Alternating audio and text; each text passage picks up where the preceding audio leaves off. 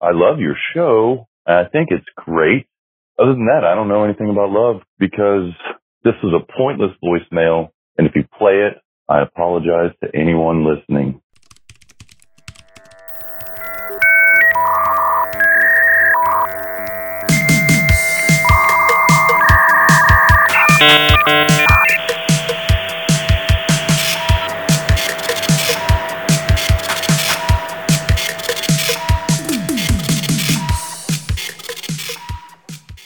Hello and welcome to episode fifty of Grumpy Old Ben's. I am Darren O'Neill, coming to you live from a bunker deep in the heart of Middle America, just outside of Chirac, where there's finally snow on the ground and the temperatures are hovering around zero. Happy Valentine's Day.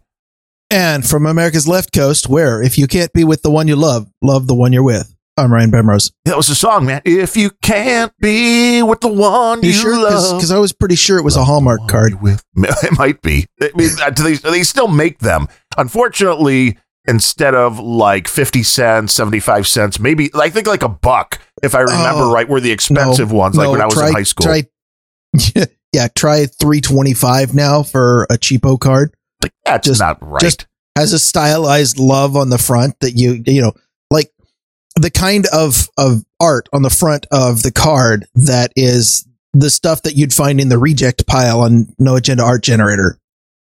Hey, there's some good stuff in No Agenda Art Generator. Of course, this though this week was uh, was plagiarized, was taken directly from a T-shirt site, and that's a no-no. So somebody will get lambasted for that one. Uh, did, did you hear about that on No Agenda Social? I did. Well, no, I heard about it actually on Twitter because, um, you know, that's where the artists talk. Oh, well, th- no wonder I'm not an artist. God, if that's the price of admission, fuck that. And No Agenda Social's having some issues, I guess. Well, sort of. Well, I'm I'm having issues. Would you believe that? No, um, never. I, it, uh, do you really want me to start the whole thing with a rant? I think so. I mean, it's Valentine's Day. Show a little love. And I mean, it's this again, we get how these things work. And I appreciate Aaroner, the guy that runs No Agenda Social, but I think it may be getting hard for one person to be in charge of a site that is getting that much traffic. It really has been growing. And as things grow, sometimes they move a little bit out of the realm of one person being able to handle it. But I mean, thank him for his courage. Thank him for setting this thing up. There's a lot of work involved. I don't doubt that for well, a minute. Th- So, so my issue is actually has nothing to do with Aaroner. It has everything to do with the Mastodon software released uh, an update, and uh, you know we've we've definitely spoken before on this show about my my assertion that updates exist for the software developer. They're not for the user.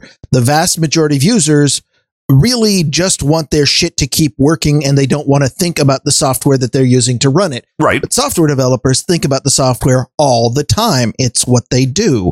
And so they think about, oh, well, there's that one feature that's not complete, or, oh, that's, there's that one niggling bug that hits, you know, twelve users out of the, the one hundred thousand that use my app. And so the software developers, because that's what they do, they develop. They're the ones who care about the updates, and they want to push updates all the time. And of course, partly an ego thing and partly a, a support thing where you don't want to support multiple versions. Uh, all software developers have the urge to make certain that the moment they're done with an update, everybody runs it the moment that it's ready to go. And the result is that users, the vast majority of whom do not give a shit about your update and just want their stuff to keep working and don't want to think about your software. Um, they just, I mean, we, we've reached a point where we accept updates and everybody says, oh, you have to update your software, update your software. And of course the, the, the camel nose in the door is security, because a, a tiny percentage of the updates are, are for security. And, and yes, you definitely need to k- take security updates, but that's not what most updates are. And so Mastodon pushed out an update, which Aaroner dutifully applied to No Agenda Social, that completely destroyed my ability to log in on the desktop.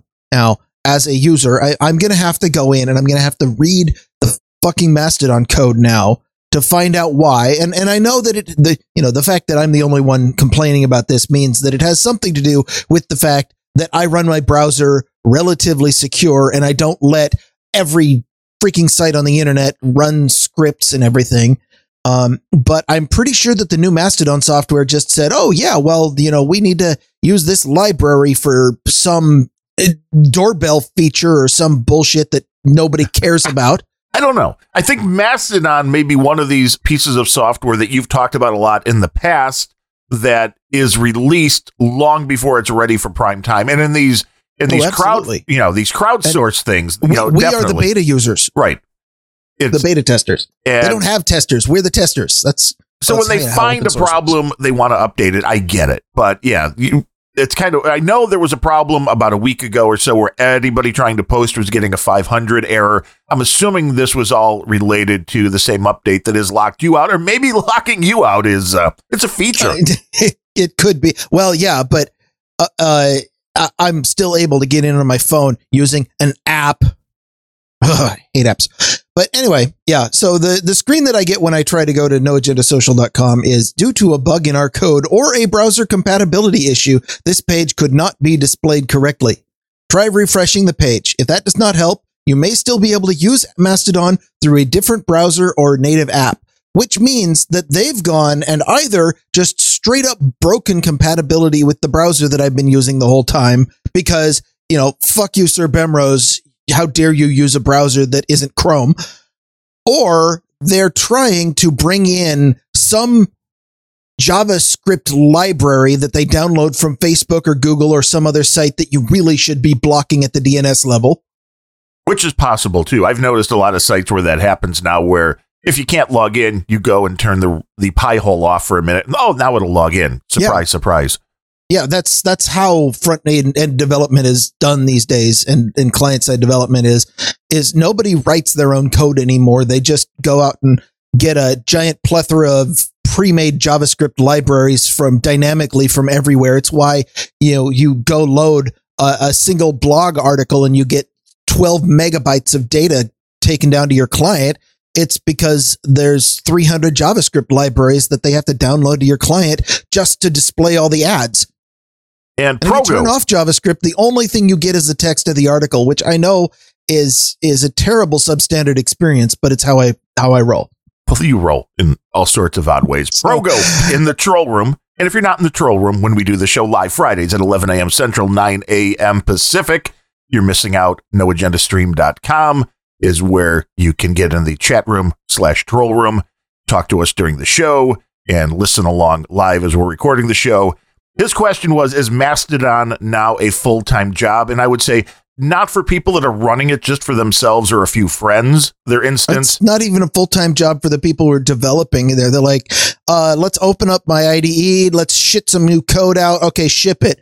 Everybody else will test it, and if there's any bugs, they'll tell us. But it is a pretty big time constraint for somebody running a site and trying to keep it up and running that has thousands of users. It becomes yes. a lot more difficult. I think it was something that the original concept was everybody, well, every dude named Ben, every tech person in the world could run their own server and then give that to their friends and family, and then these would all federate. I don't know if they ever imagined things like No Agenda, and I'm sure there are other large instances out there that would have oh, thousands we're, we're of people. We're not even a large instance. I think that is. When you go look at the number of people on the individual instances and when all these things come in, I mean, I know Gab is out there, and I think that is Mastodon, but then kind of uh, kind of tweaked for their end. But overall, I think No Agenda is one of the larger instances, but and it's one server. Which again, it's there's there's your downfall there. There's no really fall over if one server gets DDoSed or if one server kind of gets overloaded a little bit. There's not much you can do, but the technology is growing, and which each of these updates, we hope it gets better and not worse. But uh, you know, at least it's a service. I'm glad you used an app. What are you using, Tusky on the uh, Android? Yes, uh, I believe it or not, I actually have a custom build of Tusky. I stopped using the official build from the Play Store or wherever they get it uh, back when the the authors of the app went full S J W and started doing shit like blocking Gab logins. Yeah. Well, and I, I So what I ended up doing was I forked the code, and now whenever there's a fork, I usually just pull the new code and then remove all of their retarded S J W shit, and then sideload it onto my uh, the A P K onto my phone. Well, that's because you're a dude named Ben. You know what you're yeah. doing. And because I I like to create extra work for myself just based on principles. It's it's the best thing about it is, of course, I don't have a Gab login, so it really wouldn't affect me. I just don't want to be running their S J W bullshit app. Well, it makes sense. And I yeah, I hate this stuff with the when it comes down to all of this deplatforming and censoring and all of that. And we need to do another show on that at one point. Um, I'm going to invite, I don't know if he'll want to come on the show or not, but I want to invite Dick Masterson on, because he just uh, was commenting again. He's a guy, if you don't know Dick, that has a podcast, was deplatformed, started his own Patreon, although I think he's still on Patreon. He has his own version of Patreon up for people that have been deplatformed. And he was one. There was a recent news story that one of these new laws in California, and I mean, I know they got a lot of them, was going to be a big problem for the YouTubes and these other platforms that want to be able to censor and silence people due to the fact that it's considered uh, you know, tortious interference with a business, because somebody's doing business on YouTube, they're making money. So if YouTube comes and takes you off the platform, they're hurting your ability to make money. Now, we normally would just think of this as you really can't do anything about it because it's YouTube's ball and they can do whatever they want. But it turns yeah. out there's a law in California that's making this way oh, tougher. There's a law in California, you don't say. I know. There's a lot of laws in California. But here's the interesting thing. This law is, you know, not that it should surprise me, because California is going completely socialist slash communist. So it shouldn't surprise me that there's a law in California that's going after the big bad tech guys, which I'm not saying they don't deserve to be gone after, but I think we all know yes. that uh, I'm, I'm very torn on this for various reasons, because I believe the big tech companies should be able to do business without the government interference. But then you also get this crap where they want to silence people just because they're, you know, Christian, or because they say they don't believe in abortion. I mean, that because one, one of the only urges of, of those California socialists that is stronger than the urge to pick up apps and use the newest, latest thing is the urge to make sure to tear down every instance of that evil capitalism everywhere, so that we can force everybody into the, you know, equality and, and socialist poverty. And I'm, I, you know what, we don't need a socialist rant on this show. The government mothership. But in this case, there is a law in California that has to do with arbitration, that individual users, so if you get deplatformed, if you were, say, on YouTube, Sir Bemrose, and you were silenced or deplatformed, you could say that you wanted to go to arbitration. Well, here's the funny thing. When you say you want to go to arbitration, the company has to put up ten thousand dollars, YouTube, in order to start oh. the arbitration process. And I think you read the same article I did. I it, loved it. Yeah, that's this was Dick, uh, Dick Masterson. That's the reason I saw this article. He posted a link to it. And it's like, well, if five hundred people do this at once, that's five million bucks. And that's a lot of money coming out of these uh, pockets of these big tech giants. And we can only hope this is something that might slow down, at least, the deplatforming. I mean, we shouldn't ever need to have the need for a Mastodon type thing. I mean, that's nice to go off with people that you agree with and have a little closed off system like we have. I mean, it still is federated, but you have your own little community. You should have been able to do that on Twitter without fear that you were going to have people that were going to be deplatformed. So it'll be interesting well, to watch that. Story that I read, and and it's it's worth bringing up, because it, it there's some fantastic schadenfreude here uh, against the particular Silicon Valley company. Uh, the story I read was about the company DoorDash, who have they they provide an app where uh, they they try to emulate the Uber model of bringing food to your house. And it's funny, because we'll go into our, our local restaurant here, or, you know, we have a couple that we're regulars at. And, you know, Dame Bemrose and I, we're so old fashioned that when we want to go out to eat, we actually go out to eat. Yes. But when you walk by the the checkout register at the place, there's always a little tag or plate or sticker that says, you know, DoorDash, wait here, or something like that. Right. Because now this app, DoorDash, has offered people a chance to uh, order out their food through the app, and then somebody participating in the gig economy will go by the restaurant, pick up a to-go order, and then come and deliver it, which is a neat idea, except that, of course, being a Silicon Valley startup who knows a little bit about writing an app and has a great idea, but usually um, not so good with some of the people parts of it, they've been in trouble before. Uh, one of the big trouble things that they went into was uh, that when people tipped, because, of course, in America, we have a culture where we tip delivery men. Call that good or bad. I, I'm sorry, delivery people, wouldn't want to misgender someone. Uh, but people in the U S believe in tipping. So when somebody comes and brings you food, you usually give a tip. DoorDash would take the tip because, of course, you know, you don't hand somebody cash. Nobody uses cash. What you would do is you would use the convenient button in the app that says, give a tip. DoorDash kept it and then docked it from their pay, which meant that when you were tipping somebody, it had nothing to do with the person who was giving it, who was bringing you the food. It was going all to the app. So they got into some real problems with that a while back. That wasn't even the problem here, but it, it kind of shows the attitude of the Silicon Valley company, especially toward their, their gig economy workers. Um, well, the workers got fed up with something or other, and they for decided to force arbitration.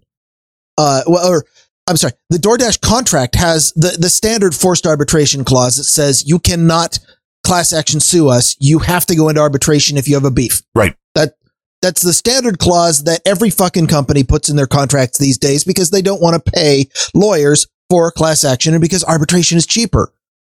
Except that the DoorDash drivers, there are so many of them. They had like five thousand people who were going to sign on to this class action. DoorDash came up and beat them with the contract and said, you can't go into arbitration, or you have to go into arbitration. They're like, okay, every individual one of us is going to force arbitration. And that's like a thousand dollars per person. And, and DoorDash up. is now looking at ten million dollars upfront in arbitration fees, even if they win all five thousand cases. And so they, they appealed to the judge and said, hey, can we make this class action? And the judge is like, no, you put this shit in your contract. Yeah, you started this. You started that boulder down the hill. So I I cannot muster up much sympathy for it. I mean, you know, I do approve of companies trying new things and and you know, experimenting, and you know, you got a great idea, go start a company, and that's definitely a Silicon Valley thing. But at the same time, the Silicon Valley culture of pe- treating people like usable, consumable resources is getting a lot of them in trouble. And when when you're shitty to people, you need to reap the rewards of that, and that's what's happening here. So that was well yeah and a little uh, tip would be, don't use DoorDash, don't use Uber Eats, don't use any of these. It's well it, a they're scam apps. well I know they're apps, and if you can order directly from the restaurant, that yeah. if you want the restaurant to stay around, because here there's something that I didn't know, except that I know people that own restaurants, and the amount that they have to pay. And I think I talked about this maybe on a Grumpy Old Ben's, but I think maybe on a Random Thoughts, whichever. I'll repeat it because it's worth repeating. All of these individual apps, all of these services are taking between twenty-five and thirty-three percent of the total order. So if you order one hundred dollars worth of pizzas, DoorDash is charging the pizza place thirty-three dollars to order, to deliver it to your house. It's nuts. And a lot of these places, you know, from, I mean, you obviously remember back in the day, delivery, food delivery was a thing before apps. Right. A lot of these places will have a guy who is usually the dude who busses tables, but it's slow in the dining room, and you call them up on the phone. I know this, I, I know you have to talk on the phone. Millennials, get over it, deal. You call somebody on the phone and you place an order and you give them your address. And a lot of places, uh, especially for some reason, pizza in America, um, they will just have a guy who's like, yeah, he, he works for the restaurant, and he will bring it to you and deliver, and then you pay him or, or her Right. The weird thing is when it comes to delivery is that, I mean, at least here in Illinois, I'm not sure how it is in other states. Usually we're pretty much similar to California and a few others. In order to be a waiter, waitress at any place here in Illinois, you have to be licensed by the state of Illinois. So if you're sixteen years old, you're in high school, you just want to work at the pizza place on weekends, you have to get licensed by the state of Illinois. Uh, they don't do this with the drivers. So why is the sixteen-year-old girl that is going to carry my pizza from the kitchen to my table where her boss, everybody in the restaurant can see what she's doing with the food, can she's out in the open, but somebody that takes your food, puts it in their car and drives it to you and does who knows what with your food, no licensing needed, no background checks. I, you don't know who's to bringing your food to you. I don't know. But for the sake of her job, you had better hope that nobody in the Illinois bureaucracy is listening to this, or they're going to close that loophole. Well, they should. They should make it so that the delivery drivers have to be licensed as food handlers. No, why why is it necessary to have the, the government state licensing anything at all? Because I don't want some random person who you can't be tracked bringing food to anyone. This would be a and, great and way to be a this would be a great way to be a killer. You think this is a good use of of sending people with guns to your house? Is well, making it so that people cannot engage in commerce? I'd rather have them bring have, pizzas to my house. But if, well, if if people with guns are standing behind the person taking the pizza, says you you will pay for this pizza on pain of getting shot. That would be that would be no, a great pizza no, delivery service. We call it SWAT Pizza, and we could we could just show up at your door. Knock, knock, knock, knock. Pizza. You open up and there's a bunch of guys with guns, but you also get the pizza. So it's a whole Tell experience. Tell you what, if that happened to me, I'd fucking pay for that pizza. So you, you take cash. Yes. Yes, we do. I mean, again, I understand the... Yeah, the do you take cash? Yes, we take all of it. Yes, we'll, it, we'll be coming in to take your all of your valuables with us. But it was just a weird thing to me that delivery drivers for these companies don't have to have, you know, You, you don't know anything about them. They get to handle your food. That's always kind of freaked me out. But the business model itself, I don't see sticking around for long. One, because they take such a high percentage. Uh, the one guy that owns a restaurant said, well, yeah, if we're busy, like on a Friday or Saturday night, we could just say no when an order comes in from one of these apps. And it's like, I don't get how that works, because then I would think that would just mean nobody would ever order from that, that app. And maybe that's what should happen. But the other thing I've noticed in the area here, we've had for years, it was the first one around, these delivery services for groceries called Peapod, and that is going under. Also, the other couple other stores around here were using a service called Shipt. You know, it's spelled in the usual fun way, you know, S H P T or something like that. And I noticed that the larger store here has ousted them and is doing their own delivery now, because I don't think that these are sustainable business models. These were things that raised a lot of money and everybody went, yeah, this is the future, and then realized that it wasn't going to work. Well, the, the Uber style business model is really difficult to create a long-term business on. Uh, the real benefit to it, at least the benefit to society, not necessarily to the entrepreneur, is that it starts to tear down monopolies by democratizing everything. Uh, You know, Uber was the first, Lyft is another one, where they they started to tear down a long entrenched and highly regulated industry of taxis, which were not economical because they, there was only like the one company in town that was licensed to do it, and they started pulling it down. And tearing down old business models is is the real benefit to this. But yeah, Uh, most of them will go out of business, and most of them should, because the people running them don't understand how to run a business. And that's that's the way economies work. And it's not convenient. I mean, I don't know. I just the way I look at it is there is a restaurant that we go to all the time. Had a big margarita there yesterday. Yeah, I could drive there in five minutes. How do you have that? You don't have a driver sitting there ready. Now, if it's somebody that's working for the restaurant, I get it. The order's made. The driver works for them. They bring your food to you. If it's not somebody that works for the restaurant, what if the guy that is going to be the closest one that takes your order is fifteen minutes away? You know, it doesn't it doesn't work for me. It's not convenient. And then you're paying more. You have to, like you said, you have to then tip the guy. I believe what we're going to see is a lot of these restaurants using the DoorDashes and Uber Eats and all that if they're doing business with delivery, and this is a way for them to dip their toe in, and that I get. But once they see they're getting delivery business, get the hell off the app and go to your own delivery driver. You have to be able to make more on that, because you a third of the, the overall bill, that's usually the profit for a restaurant. Usually a restaurant kind of figures their uh, food costs in thirds. You know, so if you have a dish, if you walk in, let's just make it nice and easy. If you walk into a restaurant and you've got a thirty-three dollars entree, most likely the food cost was eleven bucks. They figure eleven bucks for overhead, you know, staff and all of this, and eleven bucks profit. That's usually a good rule of thumb. If you then say, well, your delivery is going to be thirty-three percent, the restaurant is making zero on those orders. So besides keeping their kitchen busy, they're not making money. And I don't see this being a long-term thing that'll that'll work out. You know, back in my day, if I wanted somebody else to cook for me, I had to get over the the shut-in introversion and actually leave the house and go to the place where they had the kitchen. Or, you know, have a date. And if I wanted food at home, there were there was these special places where you could get raw, uncooked, unprepared food ingredients and then take them to your house. And then there was a place where I could prepare a meal myself. And and I get it that, you know, nowadays nobody has time, what with the constantly grooming themselves on their app and posting selfies and whatever the fuck else people are doing, that nobody has time to cook a meal anymore. But that's still the primary way that I get my food, because Same here. It's so much cheaper. Well, one, it's cheaper. Two, the food is better. You have complete and, control. And I know the cook, which means that I've got a pretty good idea I'm going to have it cooked the way I like. I do. I'm the cook. I'll let this. I mean, we're talking about love and relationships today, right? Because it's Valentine's Day. I mean, we're getting around I, to that. In theory, we haven't yet.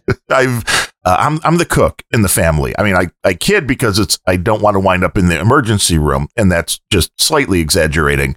But, you know, after being married twenty-five years coming up here in March, uh, I mean, I think my wife's made a good maybe ten or twelve meals for those over those years. Uh, I, I like to cook. I don't like to clean, so it all works out.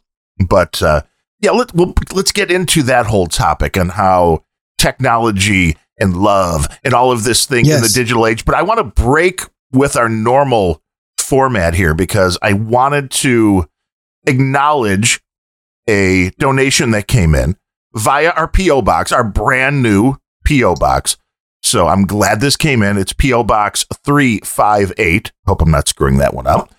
In Mokina, Illinois, six oh four four eight. You know, it's an Indian word. But and, it, and and if you want us to repeat that, go to grumpy old bens dot com. It's listed there.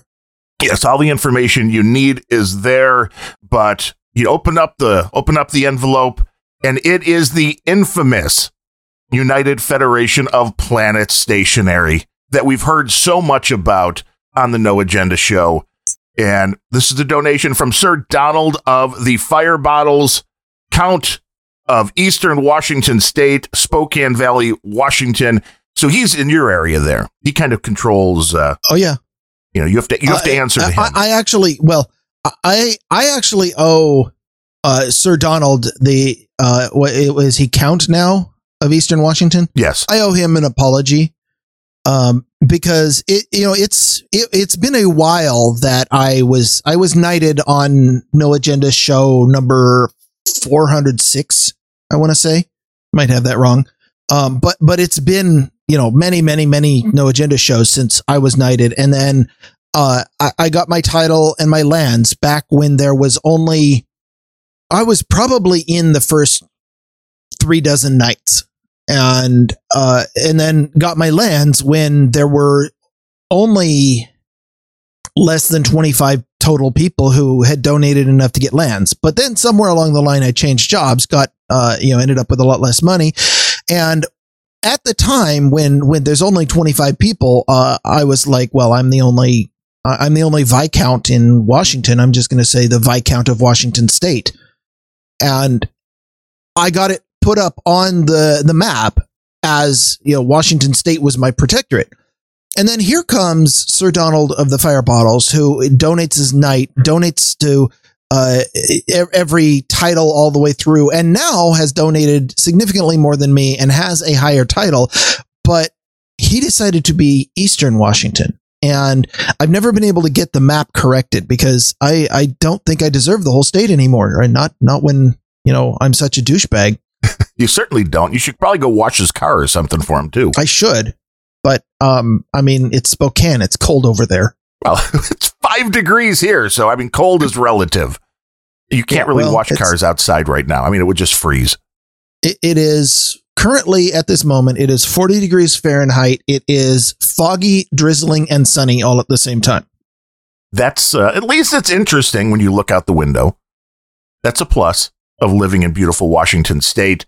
But hey, I wanted to bring this up because one, his note was just nice saying the P O box helps. And you're absolutely right, Sir Donald. We hope that this allows people who want to. And he points out we don't have to pay a percentage to anybody. It's the ultimate. You can't be deplatformed. Nobody's taking their two percent, three percent, four percent, whatever PayPal and Patreon and all these other sites take. And we greatly appreciate it. And I do believe, if I'm not mistaken, I should have gone back to double check this, but I believe this is also the largest Grumpy Old Ben's donation to date at one two three point four five. So it's a complete honor, Sir Donald, and we're glad you're digging the show. And uh, I, I, I do believe we've gotten larger, uh, probably from uh, Baron Von Walkman, but uh, I probably shouldn't be comparing because then all of our producers start competing and, and they, they're just going to start ratcheting up the donations. And I mean, we'd, we'd have an epidemic of Grumpy Old Ben donations on our hands, and I don't know if I want that on my conscience. That's true. That's true. And yes, uh, Jay Finley, Sir Baron Walkman, the I know he's had a lot of donations between the show and Elver and Random Thoughts as well. And uh, we appreciate that. And also coming in today was our buddy Omaha, who sent in a note, I T M O M A in the No Agenda Troll Room, just said fifty for fifty. I mean, celebration. And we're happy we made fifty. And do you, do you feel like you're still being punked? I mean, uh, A little bit. Is this a real podcast now? But not necessarily now? By you. By everybody else? Yeah, or maybe by me. By yourself? Yeah. you're, you're getting I'm, over that hump? I, well, I still have self-confidence issues, you know. Right, I know. And you never judge. I don't. I, they, that would be wrong. That would be completely wrong. So, I mean, thank you, Omaha. Thank you, Sir Donald. And thank you, too. Uh, Jay Finley and J- J- Fletcher, who's on a monthly donation, Keith Van Dyke, who's on a monthly donation, and all the people that have come in and helped us over these first fifty episodes. We hope to be around at least another fifty or so. Well, we, we have to, now that we've been given all of this value in the form of our, our P O box and the PayPal, uh, uh, we owe them some value in the form of a podcast. So, do you want to get into our actual topic for the day? I think we should. I mean, it's Valentine's Day. I mean, you suggested love as a topic, and I wasn't really sure where you wanted well, it, to it go was, with it that. It was because, well, okay, so the thought I had in mind was we could look at, at what online dating has become and, and some I T things around that, because I figure uh, y- you who have been married for twenty plus years. Yeah, twenty-five years in March. forty, forty plus years. Yeah. And me, who've been married for fifteen, um, you know, online dating wasn't really a thing when you and I were searching for mates, which makes us the perfect people to talk about online dating now, because I don't know about you. I, I use all of these apps all the time. Except yeah. Not. Oh, not yeah. Even a little. I mean, it's interesting because I wasn't even aware. I hear stories all the time from my wife. There's a guy she works with that's in the, you know, older and divorced and, and trying to date. And she's telling me that he's on Tinder. And I'm like, well, wasn't Tinder just literally one of these swipe and hookup apps? I don't even, I don't, y- wouldn't yes, have even thought I, it was a dating app. Is it being as, used? As far as I'm aware, it's the biggest one now. So it's the biggest dating app. Yes. But, well, dating, hookup, I'm, I'm not certain there's a difference, but I, I'm sure that people who are in the milieu would tell me that, oh, well, obviously, it actually. Well, right. It's inter. Yeah, actually, it's interesting when the online dating concept started. Well, it started before the internet. There was computer dating long yes. before the internet, where people went to a service and basically filled out questionnaires, gave some information, and the magical computer sauce, the algos that were programmed in, tried to put people together that the machine thought would be a good match. Now, I'm not sure this is happening at all anymore, or if this is just literally going on, see a picture, swipe, start talking to them. And I don't you, know which one of those is better. You, you want to know a dirty secret? Sure. Uh, Dame Bemrose and I actually hooked up via online dating. Nice. Um, it, now, there weren't online dating apps back then. There weren't smartphones, so there weren't apps. Um, the online program that we used is one that is still known pretty well to people in the troll room. It's called I R C. Ooh. We, we hung out in the same chat room. Now, it turned out that we had met each other in, in physically uh, many, many years before. Uh, we were doing live action role playing, but we were in different factions. So aside from hanging out out of the game, after, you know, after the game at Denny's or something, there, there wasn't a lot going on. And you were the but furry? We, well, we, no, but we knew of each other. And then like five years later, I went off to college, and then I came back and, and I moved out to, and to work at my brand new expensive job at Microsoft, and living in Redmond, and I didn't know anybody, and I didn't like the, well, I mean, I liked hanging out with the people that I was with, but they weren't the kind of people that I hung out with. Remember, I was, I had just been at a fraternity, and these people actually cared about, you know, productivity and getting jobs done. So there wasn't a lot of people I could go out and get drunk with. So bastards. I found some online communities and ended up, you know, getting really involved in, in, uh, this one in particular. And she was there. And then we found out that we had met years before. And then somewhere along the line, and this, this, by the way, should tell you everything you know about Dame Bemrose. I was the tentative one, and she was dropping hints left and right. And I, of course, am not picking up what she's putting down because I'm kind of oblivious about that sort of thing. There were and just then, the, the, everything was flying over your head. What was she doing? What were you missing? Uh, it just hints that she was really interested in me. You know, like, you should then, ask me out sometime. And you're like, one, okay. One day she opens up a direct message and says, I want you to date me exclusively. And I'm like, oh. And that was how it started. And yeah, and then, and then a couple plane trips, because she was living in, in Texas at the time. And, uh, and eventually it all culminated in, um, I took a road trip all the way down there, drove down uh, with just me in the car, and drove back with her and all, almost everything she owned. Wow, that's like an instant love connection. Oh, no, it was two years later. Oh, okay. So you, she knew you were coming to but pick that, her up. That you is were, instant didn't just in like, the year, in, in you the didn't years before her. The internet, that is instant. Yeah, that, that's practically love at first sight. And what year was this? uh, two thousand four. Okay, I will beat you with...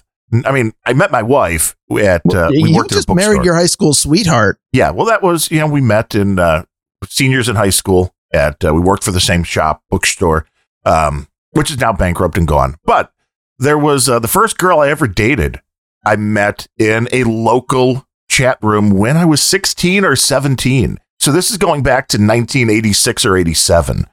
So, you know, that's, that's about the, uh, extent of the high-tech world of dating for me was uh yeah like nineteen eighty-six eighty-seven. I mean, that's when things were hot and heavy, man.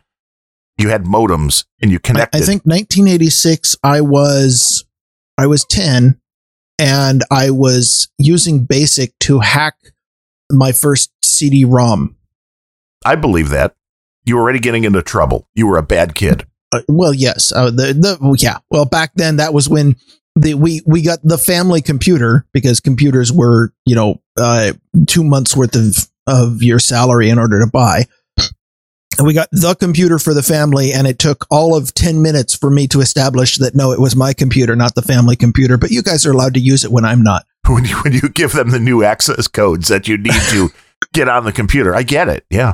Um, but the online dating now just seems weird. I mean, again, the Tinder thing seems like you said, is there a difference now between hooking up and dating? What is considered dating has also changed immensely. I saw an article not that long ago that a lot of the millennials, because this is the group where it's going to happen, I think, would consider themselves dating, even if they never met the person, J- just strictly doing the online video chats, texting and that. You may live, one person may live in California, the other might live in Tokyo, yeah. And they're considering when, when, themselves dating. It's weird. Yeah. I, I mean, two people who get together fifty times a year and one of them lives in Chirac and the other one lives on the left coast. Right, kind of. I guess we're dating. This is like a yeah. bromance here on Valentine's it's, Day. Uh, hey, we are we are more seriously dating, you and I, than a lot of these millennials out here out there. That's very sad, isn't it? I mean, it's it, it's a uh, it's a it's a weird thing. My wife and I were talking well, about this yesterday. I think yesterday. It's only fair after fifty episodes for me to tell you that you're not really my type. Yeah, yeah, I, I don't like uh, you know, people with dicks as far as romantic partners. That's just. One, one of the many lines that I'm going to draw, just to uh, just to let you know. So, so what you're saying, you're not your your Grindr profile is not well fleshed out. No, no, it's not. Unless you set it up, and I have no idea it's there, which is uh, there's always a distinct possibility. Although I think there's getting to be more and more uh, legal problems for people that put that kind of stuff up. But you know, you have to get caught first, and you're a dude named Ben who knows enough, so you probably wouldn't. So well, it's uh, it's legal problems are only one type of issue that you can run into. We can get into that if you want, but uh, there it, way before you run into legal problems, there's just straight up privacy issues. That's true. That, Pe- people putting things into their online profile, thinking, "Oh, well, this will only be shared with my my future mate, with you know, with the the one true love that I have," and and no, it's currently being shared with everybody who installs the app and also being shared with some massive online databases. Right, which are going to be scraped and scraped and scraped. And uh, I really don't know. I, that's what I said to my wife yesterday. I'm like, I really, even if you asked me to guess right now, as far as people dating in that, let's just say high school through maybe twenty-five years or thirty years old, how most people get asked out, I wouldn't even be able to fathom a guess as far as, is it through Instagram? I mean, do you know somebody through Instagram and then you ask them out that way? Because I don't think in person is the number one way anymore. That no, would I'm, be. I'm sure it's not. You know, uh, so what is? I I, I don't know. I'm, I am here. Unqualified to answer that question. Uh, I'll answer it anyway. I'll say it's Instagram. That would be my guess. Um, or I'm sorry, Insta. Okay. Or, or, you know, or maybe it is Tinder. Maybe it's, uh, you know, uh, I, I went ahead and read, I, I read an article recommending dating and hookup apps just because I thought I'd be prepared for the show. That's how I prepare for these things. And the thing that I got out of it is that, um, apparently people who make hookup apps don't like vowels. at, at least. At least the second to last letter in the word, like you, you come up with a word and then you drop the vowel right at the end. And well, it's the only way to get a short website usually. Yeah. Uh, you know, Tinder is actually weird because they're T I N D E R. But uh, I mean, okay, here's here's the names of some of the apps that were recommended. I just went and, and looked up some reviews. Uh, Blender, Happn, Whipler, uh, Field. Uh, Grindr, Grindr. Uh, there's one called Lavoo. Lavoo? These are these are not things that you that you want adults to be using. These are the words that your two-year-old says while they're first learning to talk. It is taking things to a level that is is depressing on so many, on so many in so many ways because there's no real personal connection anymore. It's weird. To me, to do your initial conversations in text, because we all know there's a lot that can be lost in text. There's a lot, you know, humor is not there. A lot of times context isn't there. Uh, it just seems weird that you're going to like, a, especially if it's a random person. So it's like, is it cool, you know, that you're on somebody's Instagram and you say, oh, they're in the same city and they're, you know, you think they're attractive. So you just get into the, you know, the D Ms and be like, hey, baby. You want you want to do something? You know, how does this work? I don't get it. Oh, I, I, I, I imagine, and again, I'm I'm not I'm so far out of this scene. Like I said, you know, we are the least qualified people to talk about this. I I honestly think that most people are still meeting their future mates the old-fashioned way, which is that there is some kind of social situation that they get into in meet space, in I R L, and most people are are hooking up with somebody that they've met through work or through college or school or or just down at the local Starbucks while they're both working on their haikus. Um, I, I think that these people are, most people are still doing that. You know, most people are not who you th- hear about, though. And obviously right. the, you know, the, the stories that you hear about online are the ones who hooked up through an app or, and I don't really- know, I, I, I can't even bring myself to disdain people who hook up online. No, not just because no. I, I'm, I'd be hypocritical doing it, because frankly, that doesn't stop me. Uh, but if if you can actually find somebody in this world that you are compatible with and want a long-term relationship with and and can create a meaningful connection with, I don't think it matters too much how you found them. I, I, I am just very concerned that these Silicon Valley companies who release these apps are exploiting people, because everybody has the biological urge to go out and get laid, or, or uh, I'm sorry, to put it more delicately, to find a soulmate. Stay in and um, get laid. And, well, I, I, I've got all the pussy I need here. Oh. But, oh, your cats. Well, yeah. Got a cat on my lap. What are you thinking? But I, I, I'm, I am concerned about the things around, uh, you know, people...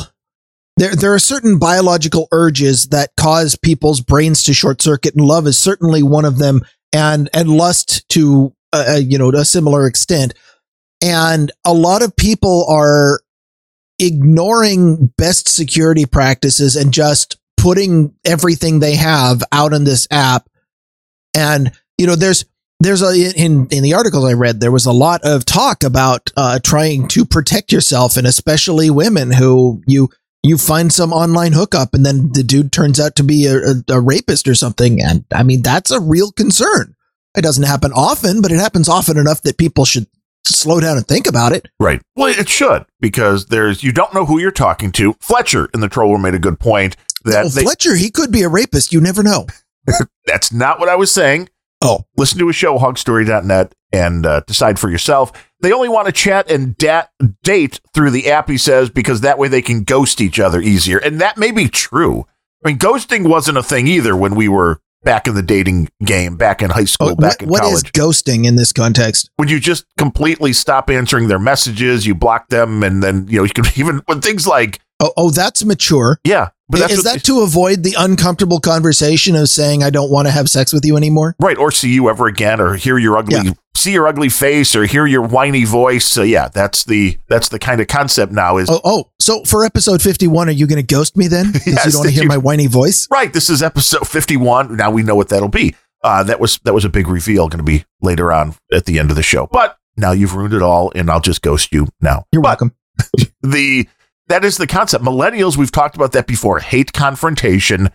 So that just makes it much easier. I, I don't know. Do millennials break up, or do they just not respond and never talk well, to each I, other I, ever again? And lest we be accused of the stereotyping that we've been doing blatantly through this whole show, um, I know some millennials who are perfectly happy with confrontation, and, uh, you know, some, it's not all of them, but, but you're right. There is a cultural thing where a lot of, uh, of the people who, you know, when, when you raise a generation of people and you teach them that we must not offend anybody, we must not upset anybody, we must not do anything, and, and you have uh, an entire generation worth of zero tolerance policies at schools where, uh, you know, anything you do, including nothing or, or getting picked on by a bully, will get your ass suspended from school, then keeping your head down and avoiding all forms of confrontation is definitely the the incentive that we've pushed into them.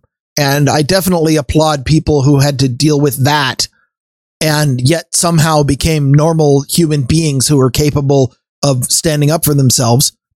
Well, it would be good if they can get interpersonal, uh, you know, relationships that work. I mean, there's a lot of weird things that I've seen recently. One was an article that a lot of these folks, you know, if you didn't live near each other, they put their webcams on, you know, or their phone cam, whatever camera you're using, to simulate sleeping next to the person.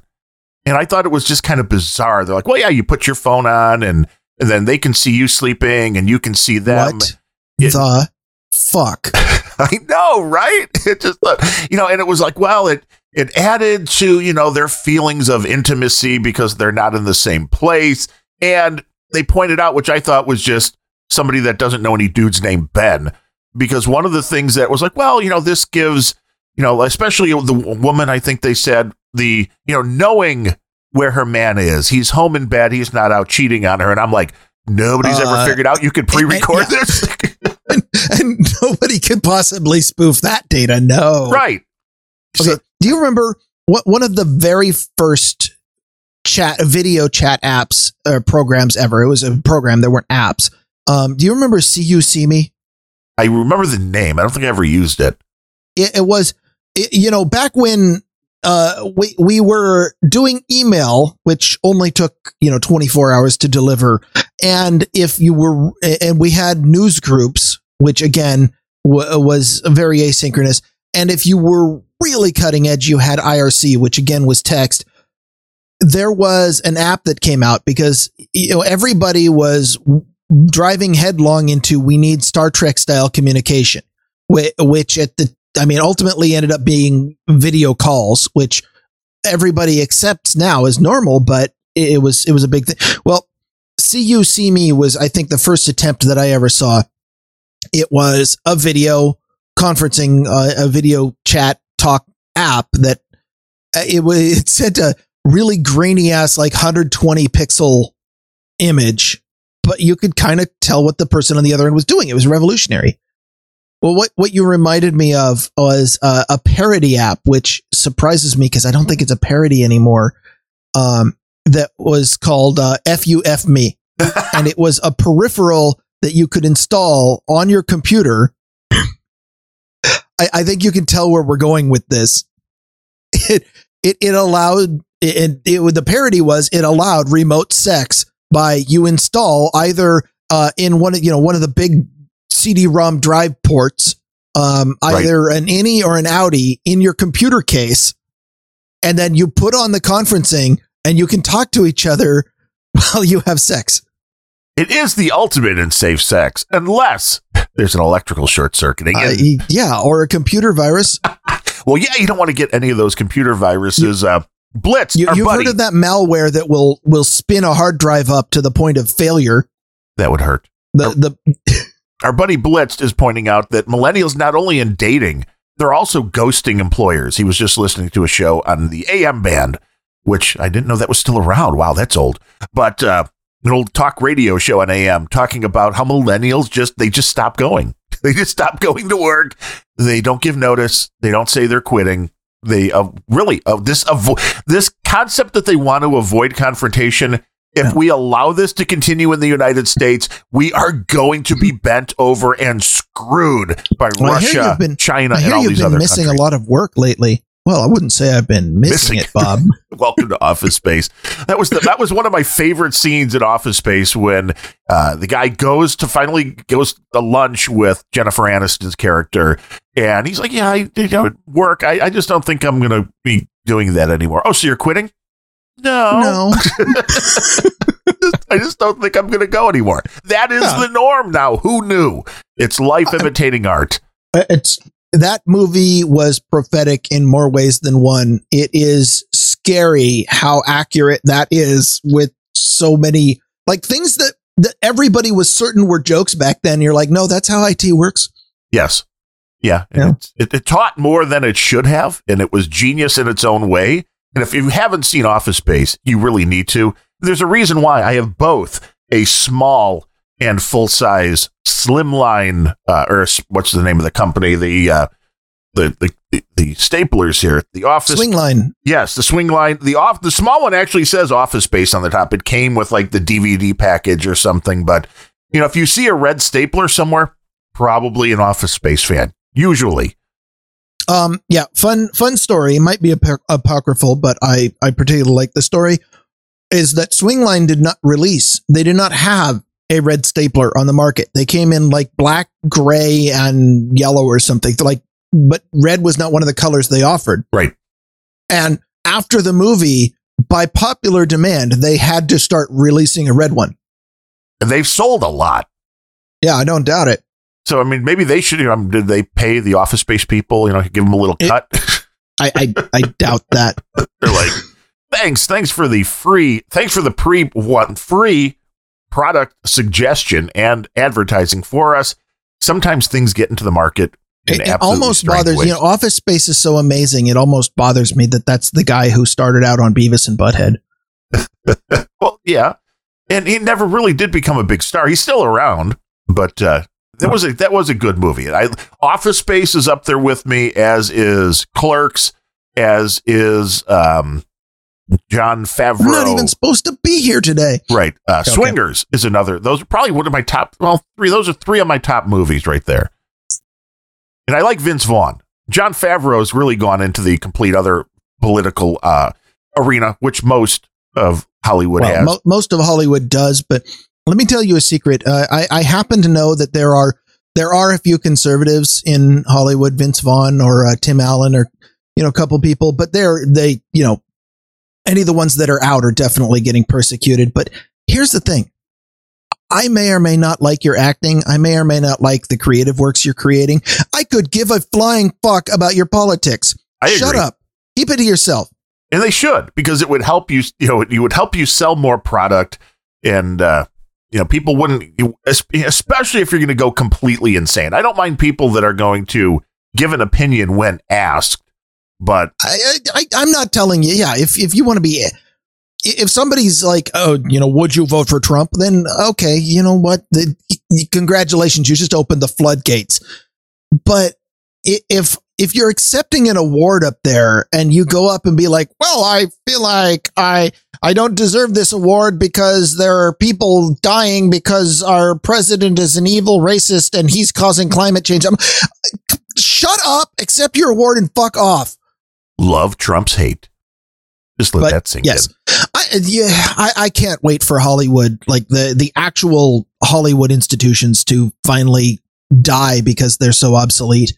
All of the good stuff is is now is no longer coming from the big Hollywood companies. It's coming from from Netflix, and it's being recorded in Atlanta or Vancouver. And all of the stuff from Hollywood is is just a bunch of self-congratulatory, masturbating jerkwads who still think that they're relevant in a place where the most popular content in the world is not coming out of the L A Valley. It's coming from fucking YouTube. Or as NetNed says, don't go full Joaquin. Yes. When actors was, say crazy shit. That one, that one was, was not only unhinged because he was talking about crazy shit, but he, he was literally not making sense. No. And that's why I was surprised. Little Steven, we did the show on his one song on Random Thoughts. His wife posted the video and he like commented like that it was great. And I'm like, what the hell are you talking about? This wasn't somebody making a great political statement. It's like, you people are so blinded that anybody that's on your side says anything and you're like, oh yeah, that was awesome. It's like, he was incoherent. I, I don't know if this is an American thing or just a modern world thing, but celebrity worship needs to fucking stop.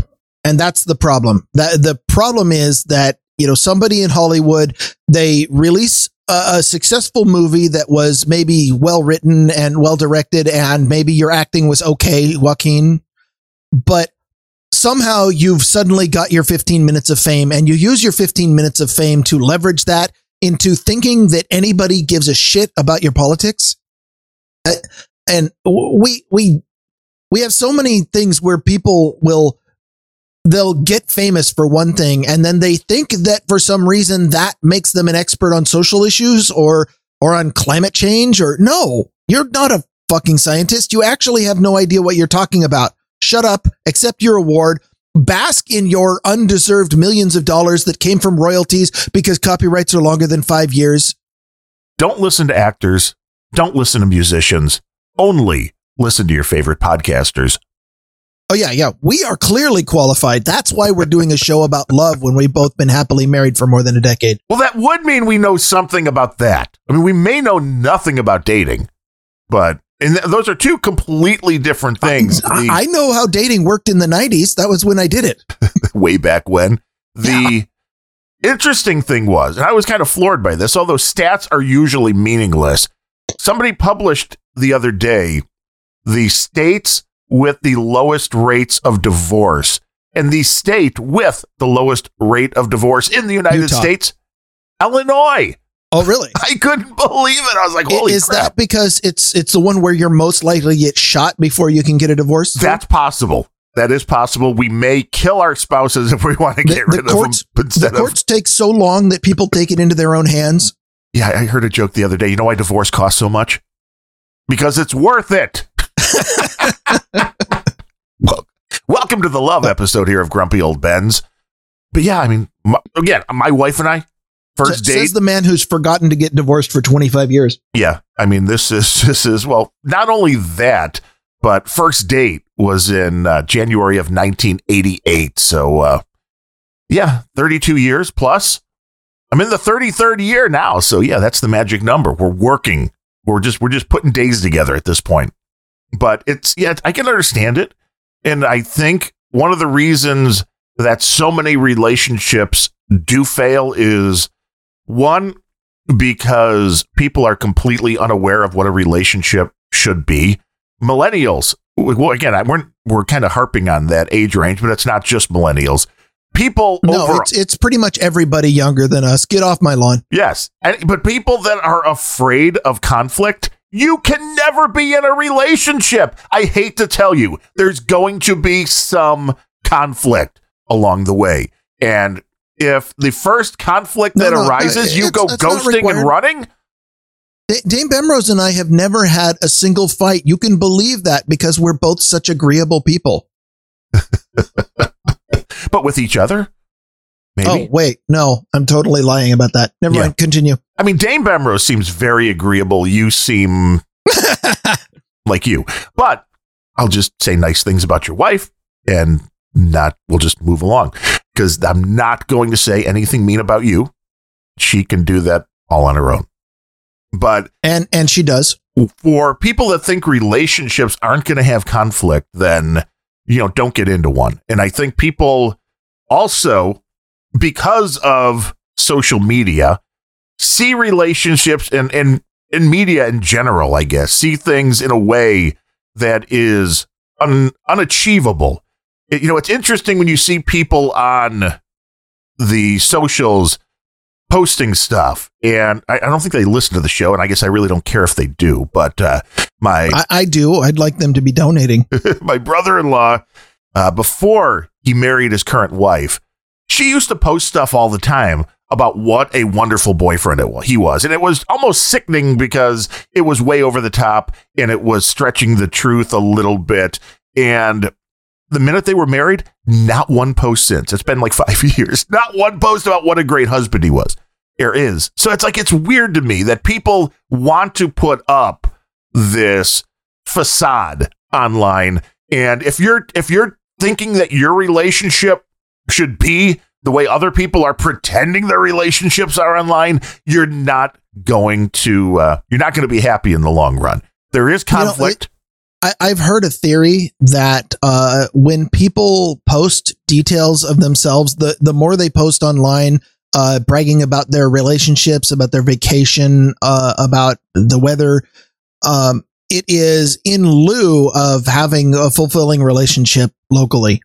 And yes. What you just said completely agrees with that, because if if you're not getting any, then you're going to brag about it. You know, if you're around the office cooler, Uh, the one guy who is bragging about having sex every single day is the one who's definitely not getting any, or at least not getting anything emotionally fulfilling. Because if he was emotionally fulfilled, he'd shut up, smile all day, and get his job done.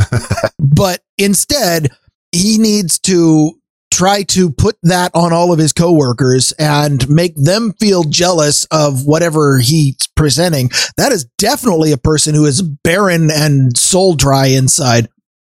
See, NetNet saying the same thing happened with his cousin's kid, got married, and all the lovey-dovey posts stopped. It's it's interesting to kind of to watch that stuff. And then I, I really approve of that sort of thing, because what it means is you don't need to impress people online in order to fulfill your life anymore. You've found something else, and that's healthy. You would hope so. But the same, the same Uh, Either one, that or they killed you. It's the same people that post the vacation post, though, and that that's annoying to me, too. The people that don't post anything, like fifty-one weeks out of the year, and then they go on a Caribbean vacation, and it's like, oh, we're leaving for the airport. Oh, we're in the air. Oh, we're here. Like, fuck yeah, you. That is a shitty vacation. I know. It's like, why are you posting? If it's so great, go enjoy it. Why are yeah, you yeah. posting about it?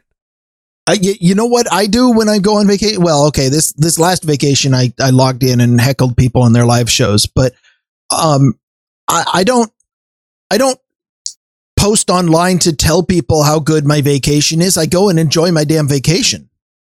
And Jason, and then thirteen, I might come back later and make you feel guilt or uh, jealous about it. But right, well, that's that's a, that's appropriate. Jason thirteen says, "I hate that lovey-dovey crap." Yeah, online I do. In and, person, and, it's great. In person, yeah, it's fair, expected. Fair warning. Later this year, we're actually going on a camping vacation, not just a, a visiting another house with internet vacation.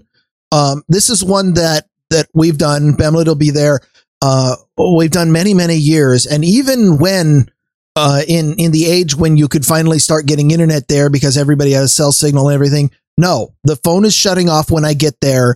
It is not turning back on until I leave. I am going to be fully one hundred percent off the grid and unavailable for a week. Deal with it. Ooh, there'll be another good grumpy old Benz that week. Yeah, but not with Bemlet. Taking him with me. So he can't talk bad about you. That's a good, that's a very good, uh, very good choice. But uh, what do you think of the people? Because that's, this is what I, the same thing you said, the guy not getting any around the water cooler. That's exactly what I think when I see anybody in a relationship, you know, like on Valentine's Day today, go look, you'll probably see a lot of this, or on their anniversary or whatever, like, you know, oh, happy Valentine's Day to the best wife in the world. It's like, fuck you. Say it in person. Don't post it to Twitter. Posting it to Twitter. If if, if your if your wife has to read you wishing happy Valentine's Day on Twitter, then she may well be a, the best wife in the world, but you're a shitty husband. Right. No, I agree. And Fletcher, hey, if you, you're in, if you want to do the show when, that week when he's gone, you can talk bad about Sir Bemrose that week. We'd love to have Fletcher on the show again. That was a lot of fun when we did Grumpy Old Hog Story. But these are the kind of things that relationships now, when as old guys who didn't have, I mean, let's think about this. When I start dating my wife, texting wasn't even really a thing. So none of this stuff no, existed. No, phones were phones were attached to the wall in the kitchen. Well, I had a car phone and, and if, in high oh, school, but uh, that's. You were you were spoiled. I, well, no, you you fucking millennial. We talked about this and on one of those previous shows because w- one of my buddies, one of them that owns a restaurant now, wanted to get rid of his old car phone and get a new one in. So the deal was I took his old one out, put his new one into his car, and I was able to keep the old one. This was back when cell phones, you paid by the minute. That's it. There was no fifty dollars a month fee or anything. You paid by the minute. And phones didn't have a keyboard back then. If you wanted to type out text, you had to use the the number pad. Yeah, that uh, hit this three times for that letter. It was very, very and as big as those old car phones were. Uh, if you really wanted to get somebody a message farther away, it might have been quicker to just beat them on the ground and let them pick up the seismic vibrations. Maybe, but I tell you, those old cell phones. They were suitcases, and the call quality was usually really good because I think there was like twenty thousand watts in the box rather than the, you know, under one, whatever these little handheld things are putting out now. But I digress. Oh, yeah, your phone rings and everybody around you gets cancer. It was awesome. It was. It was awesome. It was well worth it. But the technology has totally changed. I had a buddy who right after high school wrote a book. Well, I have to I have to send him a snarky note. I don't think he listened to the show either because uh He was he wanted to get back in doing a podcast. I did a podcast with him called um, Man Cave Confidential. And it was last February fourteenth that I sent him a message. And I'm like, dude, call me. And and he gave me a thumbs up sign. And, and he says he wants to do a podcast. And you're like, yeah, I think I can fit in a twelfth one. Yeah, I can do that. But this was he, this was back going back to like May the previous year. But it was last year on Valentine's Day because we were messaging through the messenger on Facebook. I know, evil. But this allows me to know that the little thumbs up that he gave me when I said, dude, you know, just call me, call me anytime, man. He gave me the thumbs up. Like, I acknowledge I'll do that last February fourteenth. So it's been a fucking year. Haven't heard a word from him. So I'm going to send him a snarky note today, just like, fuck, uh, dude, I, you know, it's only are, been are a you, year. Are, are you going to send it on Facebook, on Twitter, or on Tinder? Maybe on Grindr, on all of them. I don't know. Where are you getting the most, uh, where are you getting the most uh, pl- pay for play these days? But he was a guy that if, if he was, if he hadn't ghosted me like a millennial, that he might have been on today's show, because he was the guy back in like ninety-two, ninety-three, like right after we got out of college, wrote a book, self-published, How to Be the Jerk Women Love. And it was one of these, when the big dating stuff was going on at that time, you know, all these dating gurus and all this other bullshit, you know, and he got on, you know, radio all over, you know, Man Cow, those kind of shows. He was even on like Montel and Sally Jesse T V, you know, going in and doing the, you know, the typical T V, uh, you know, format back then in the nineties.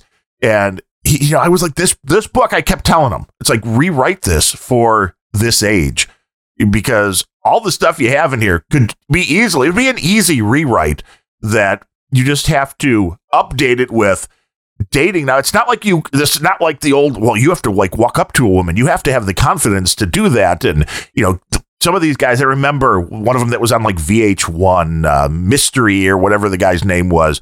And it's like, oh, well, what you want to do to get started with this is, uh, you know, go to the mall and just walk up to forty random women and say hello. And this was how you got over your shyness. It's like, well, now nobody says hello. You, you, you know, that works. Yes.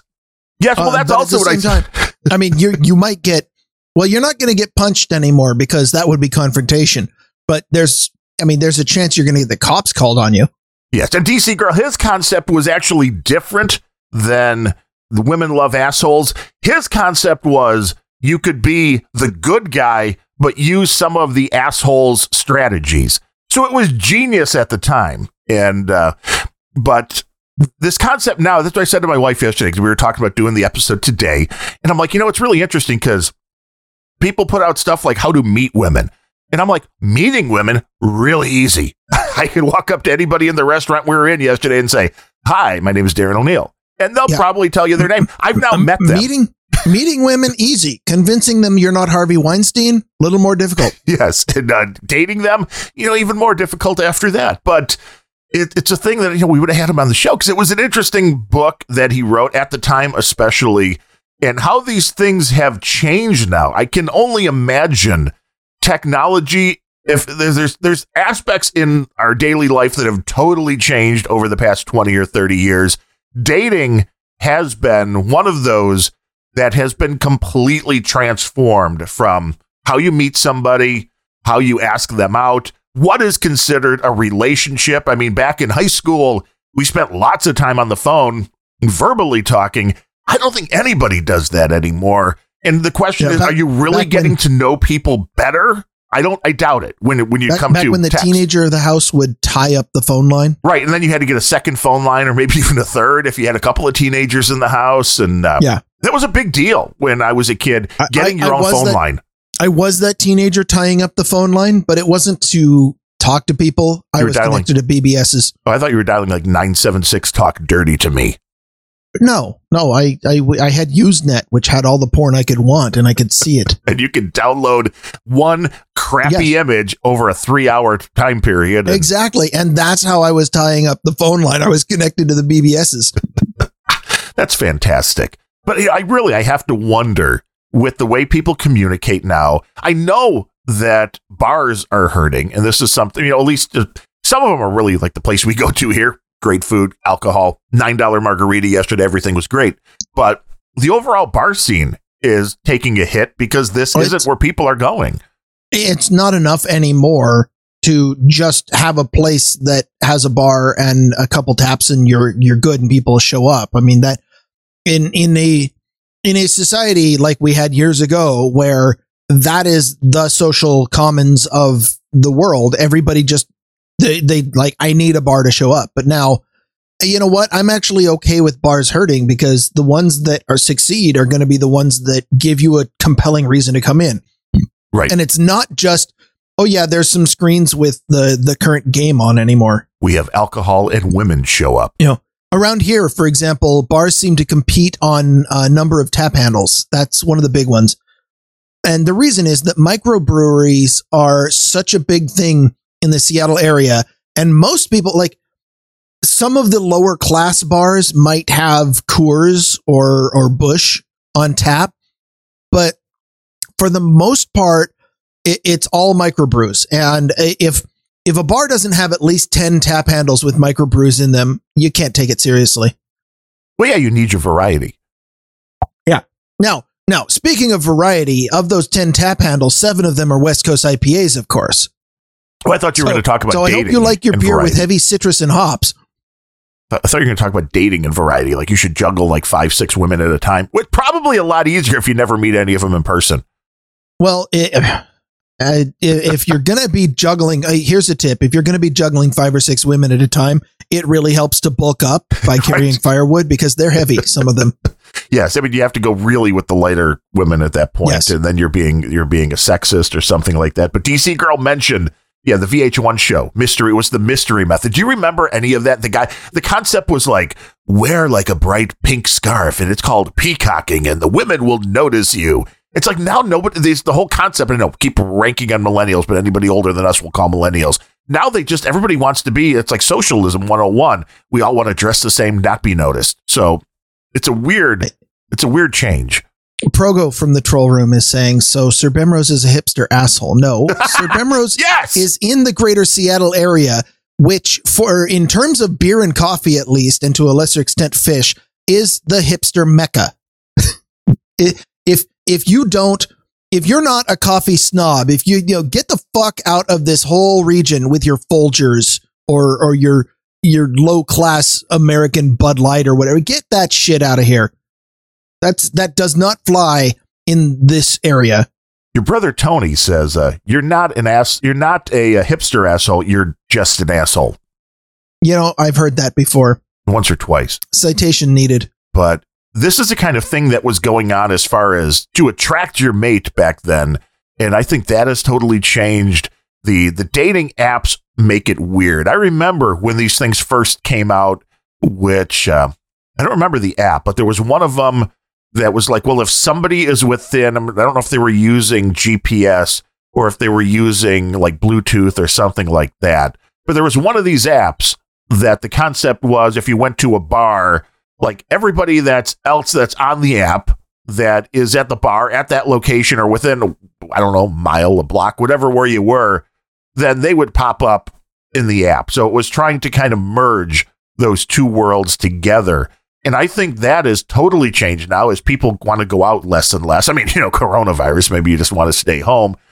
But as people are turning into more not wanting to go out, which I guess is another reason why these food delivery services are becoming so popular, because they, people don't even want to go out to pick up the food anymore. They would rather just pay somebody to bring that to their house, which, again, I get to a certain amount. I get that it's a convenience, but going out to actually meet somebody that you're looking to start a relationship or just to even be a social individual, it is so hard to do that while sitting on your ass at your house. And my buddy Ron, I talked about him a bit on a Random Thoughts episode that I did. He passed away uh, recently.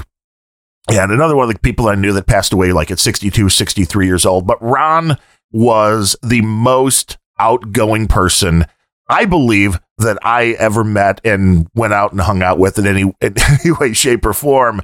And it would have been his birthday today. So, uh, you know, happy birthday, Ron, wherever you are. But he was a guy that... Happy birthday, Ron. If we went out with him, he had no problem talking to anybody about anything. And it's, it's, a, it's a skill, I think, that people are... A lot of people just never have it, and I think it's getting uh, less and less people that do. But he was the guy. I mean, I remember we went out him with my wife and I. We were at a place here uh, in the area here called Chuck's Southern Comfort Cafe, which has some really excellent food if you're in the Chicagoland area. And it was a young blonde waitress, and he was flirting with her. And, you know, he just some of the stuff he was saying was just hilarious. But, you know, she's laughing. And then he's, you know, he's like, well, yeah, you know, you're a little young for me. But, you know, you know, is your mom hot? You know, I mean, this kind of stuff that it's a lost art. You know, I really do think it's a lost art. And people are afraid to, you know, say. Did, I have to know, did that line work? Yeah, I mean, she laughed. I mean, she just said her mom was married or something, but, uh, you know, yeah, some of this... like, that doesn't matter. Right. I'm not, I'm not looking to marry her, honey. Uh, she, she, you know, is she happy? Uh, is she happy between the sheets with dad? Who knows? But, you know, that would be the kind of stuff he would say. And uh, he was the guy that always went to get ribs for us, just out of the blue. I mean, he would call me up and be like, hey, kid, what are you doing? Uh, I don't know. Well, I, I got the barbecue on. I'll, I'll bring you over some burgers. And, it, you know, it's just my wife's off at work. I'm home doing my thing at home. And, uh, you know, he would bring over like fifteen burgers. It's like, dude, um, can only eat so much. But he was the guy that the best, I mean, really, the best barbecue in the Chicago area, the thicker the bulletproof glass, the better the barbecue. And he would go into all these areas. And I'm just like, well, dude, aren't you ever concerned? He, ah, nobody, he was, he was a contractor, put tile in. So the way he was dressed almost all the time in his work clothes, I mean, it looked like he wouldn't have a penny to his name anyway. And his truck was all old and beat up. He's like, ah, nobody wants to fuck with an old crazy white guy. You know, he had gray hair. He wasn't, he wasn't, he was not scared of anything. And I really, uh, I, I was impressed by that. It definitely made an impression that, uh, you know, every you now know, and I, then you've got to you gotta remind say, yourself to just get, put yourself out there a little more. I've heard you say the line about the, the barbecue and the bulletproof glass, but can you refresh your, my memory as to why that might be? Because it, it doesn't make sense. Not to me. Really? You, you don't understand. Basically, it's the worst. The like, worst. Why would people want to shoot up only the good barbecue joints? you, you, you would hope they wouldn't, but it turns out some of the best ribs in Chicago come from the most crime-ridden neighborhoods. And they literally... You mean Chicago? Yeah. I mean... Uh, Wait, is there a difference between different neighborhoods in Chicago? That's might, might, might yes. be what I'm missing. Oh, yeah. Oh, yeah. There's there's plenty of them. I mean, there's some that are just, you know, you there's some that I would go into without feeling a problem. And then there's some you'd go, yeah, no, I don't care how good the ribs are. And uh, and uh, they're the ones that they have, like the old banks. They have like the little uh, um, Lazy Susan type things behind the locked little doors. So you put your you put your money in because you were paying cash probably at most of these, at least back then. Maybe now they maybe now they take credit cards or Bitcoin. But yeah, or DoorDash, right? The I don't, I don't know if I have to look if DoorDash does any of those because that maybe you know that might be the way that you you get door like if if the best barbecue place is just as likely to get you shot as to kill you from heart failure. Maybe that's when you send the DoorDash guy in and be like, "Yeah, I really, really could use me some ribs." Yes, but you're the one who needs to don the bulletproof vest, right? That that is worth paying for. And, and Ron used to do that willingly, but you I mean you'd go to these places and you, you remember like uh, you know maybe like the uh, not the casino, like the horse track and stuff. There were places where you would have glass between you and whoever you're paying, like at the movie theaters, and you would put your money like in that little metal tray and like push it through.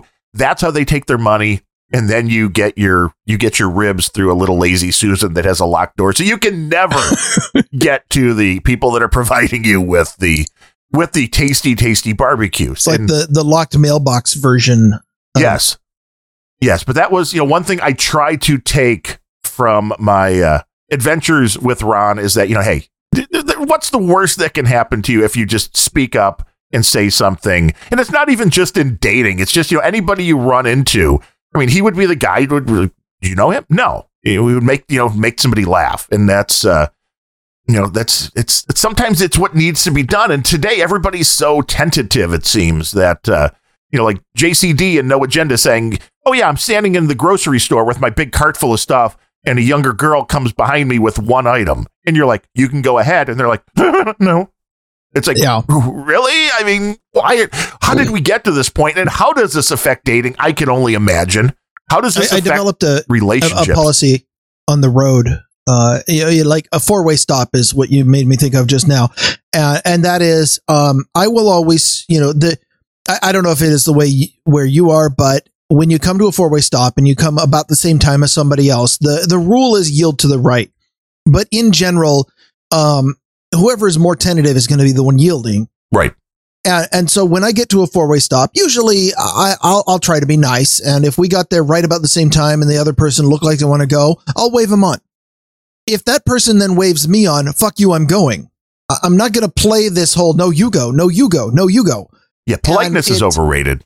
Yeah, well, and it's the same with, uh, like, when somebody's pulling out onto uh, a really busy street that has backed up traffic, first of all, uh, it, I don't let them in. And, and it's not because I'm an asshole. I mean, they, that, that might be a justification I tell, but if, if you stop your lane and somebody else doesn't stop their lane, that's really dangerous. Yes. So if you're pulling out onto the street, you know, it's, it's always the people who are trying to pull out of a business and take a left across four lanes of traffic. Right. And there's like, usually a light like five feet away that they yeah, could have gone to. Like, well, they could have could have gone to the light instead of having to pull there because a green light, that's a great, or, and, and here's the thing nobody understands because everybody only takes their first choice is take a fucking right, and then U-turns are legal in the state of Washington, anywhere they're not marked as no U-turn. Take a right, go to the next light, and U-turn there. It's safe. It's legal. It's great. I, what is this pulling left across multiple lanes of traffic just But I want to go left. Yeah, that's. I want to go left, and I think like Louis, like Louis C K says, it's it's it's not my favorite thing. It's, it only satisfies ninety-eight percent of my requirements, and I think it's a regional thing too. So you can feel free to uh, to chime in on that, whether you agree or not in your area. When we were in Ireland, people were way more boisterous, way more. I mean, I told the story the one day about just being on the street. If you were in Dublin and you kind of looked at a map and seemed confused, a local would stop and be like, can I help you find something? It was amazing. And that's kind of awesome. It is. It was a very friendly city. Wouldn't get that in Chicago. Maybe people are afraid to get shot. I don't think you would get that in a lot of even very safe, normal, not crime-ridden towns in the United States. But we were at the one hotel the one night. And yeah, the, uh, you, you wouldn't get that in Seattle either, because you might be a Trump supporter. That's true. And then they would have to assault you. But we were in a bar in um, Castle Bar, I think it was, in a hotel bar, and with uh, the tour manager of the artist that I was working for at the time, and we're just kind of like talking. This guy comes up to him, and he's an Irish dude, and he's like, ah, you're a fucking pig fucker. And he kind of looked at him, and he's like, ah, you're a fucking pig fucker too. And the guy laughed, ah, I like you. And the guy walked away. And I'm like, who was that? He's like, I have no fucking clue. Yeah, friendly folk. Very friendly. It's like, okay, you knew how to respond. It's like, okay, that's Ireland. They're they're a little bit different, and uh, maybe well lubricated helps. Maybe that's it, the- it does. It it does. Trust me, It'll, being well lubricated helps in so many social situations. More people should try it. And Net Ned brings up in the troll room, says uh, that w- my my con- my rant about people who are way too tentative on the road uh, says people who stop at a roundabout and refuse to go, which is in fact it, it It, that is a peeve as well. People, I don't know why it is. Uh, roundabout technology was introduced to America by traffic engineers who decided that they wanted to to solve traffic problems, and a stoplight just wasn't good enough. And also, um, if a traffic engineer in your city puts in a roundabout in a busy intersection, they can landscape the middle. They can look, make the whole thing look really nice. They can demonstrate all sorts of numbers as to why it's good. And that gets your city engineer promoted to some state level job. And then they can leave your city to suffer through the roundabout for the rest of its natural life. Nobody in America understands how to use a fucking roundabout. And it amazes me because I think I saw my first roundabout around here twenty-five years ago. And yet people still will come to a complete stop and then look. Uh, and uh, Bemlet might uh, will tell this story. When I had somebody in front of me and there was a roundabout, there was nobody anywhere. It was completely clear. And this person in front of me goes up and comes to a complete stop before entering the roundabout and then sits there with their blinker on. And there's nobody in the roundabout. And of course, you know, believe it or not, I have a tendency to scream at the inside of my windshield when people are retarded outside of it. And the line that I used, and Bemlet will still quote this, is, "You moron! The sign says yield, not give up." He did just quote that in the troll room too. Yeah, like I said, he telegraphed that for you. Yeah, thanks for ruining my joke, dickhead.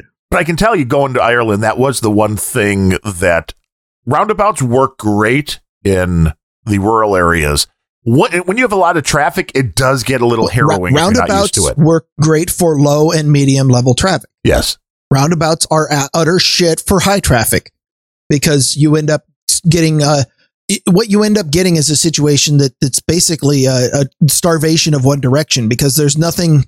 You know, if, if you're coming from the direction that doesn't have a lot of traffic, then in heavy traffic situations, there's just an unending permanent line of cars, and you will never get to go from the other direction. Stoplights at least solve that by, you know, you can tune a stoplight for sixty seconds one way and ten seconds the other way, or whatever the, the right ratio is. But, you know, when, when there, if, if you can assume that there will be gaps in traffic, round and, and low to medium traffic will have those gaps, then roundabouts work great. Yes, and if people are polite, which isn't always the case. Well, is that really a requirement? Actually, I don't, you know what? I don't want people to be polite on the road. I want people to be predictable on the road. I want people to follow the same fucking rules all the time. I don't want somebody who fucking comes to a complete stop in front of me because there's someone wanting to pull out from a side street and they're being nice. No, I want you to be predictable and don't do shit that nobody expects you to do. Well, that's true too, because that is where you're going to get into do, accidents. Do not be polite on the road. Do not, do not slow down your line of cars and make a huge gap, because not only are you annoying everybody behind you, but there's always that one jackass in the line of cars who's going to take that moment to say, all these cars are going slow. I'm going to execute a passing maneuver and drive eighty-five miles an hour right into the traffic that is turning. This is dangerous. You are creating a hazardous situation by trying to be nice. Don't be nice. Follow the rules of the road and be predictable. Make sure that all your movements are what other people would expect a normal human being to do.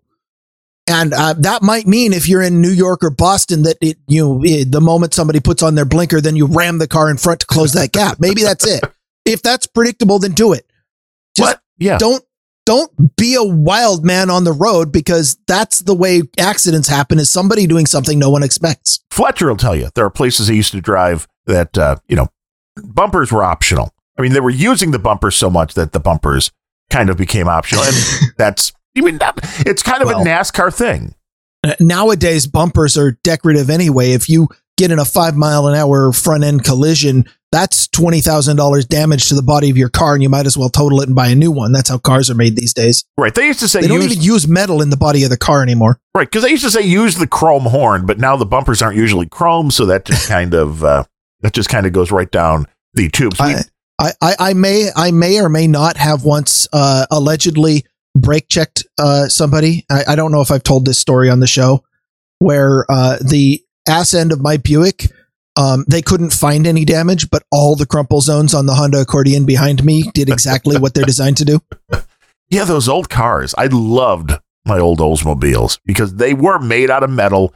And th- that was the car when you're going on a two lane that's going, whether it's construction or the, the uh, lane's just ending, and people always want to just like speed up and they know somebody's going to let them in.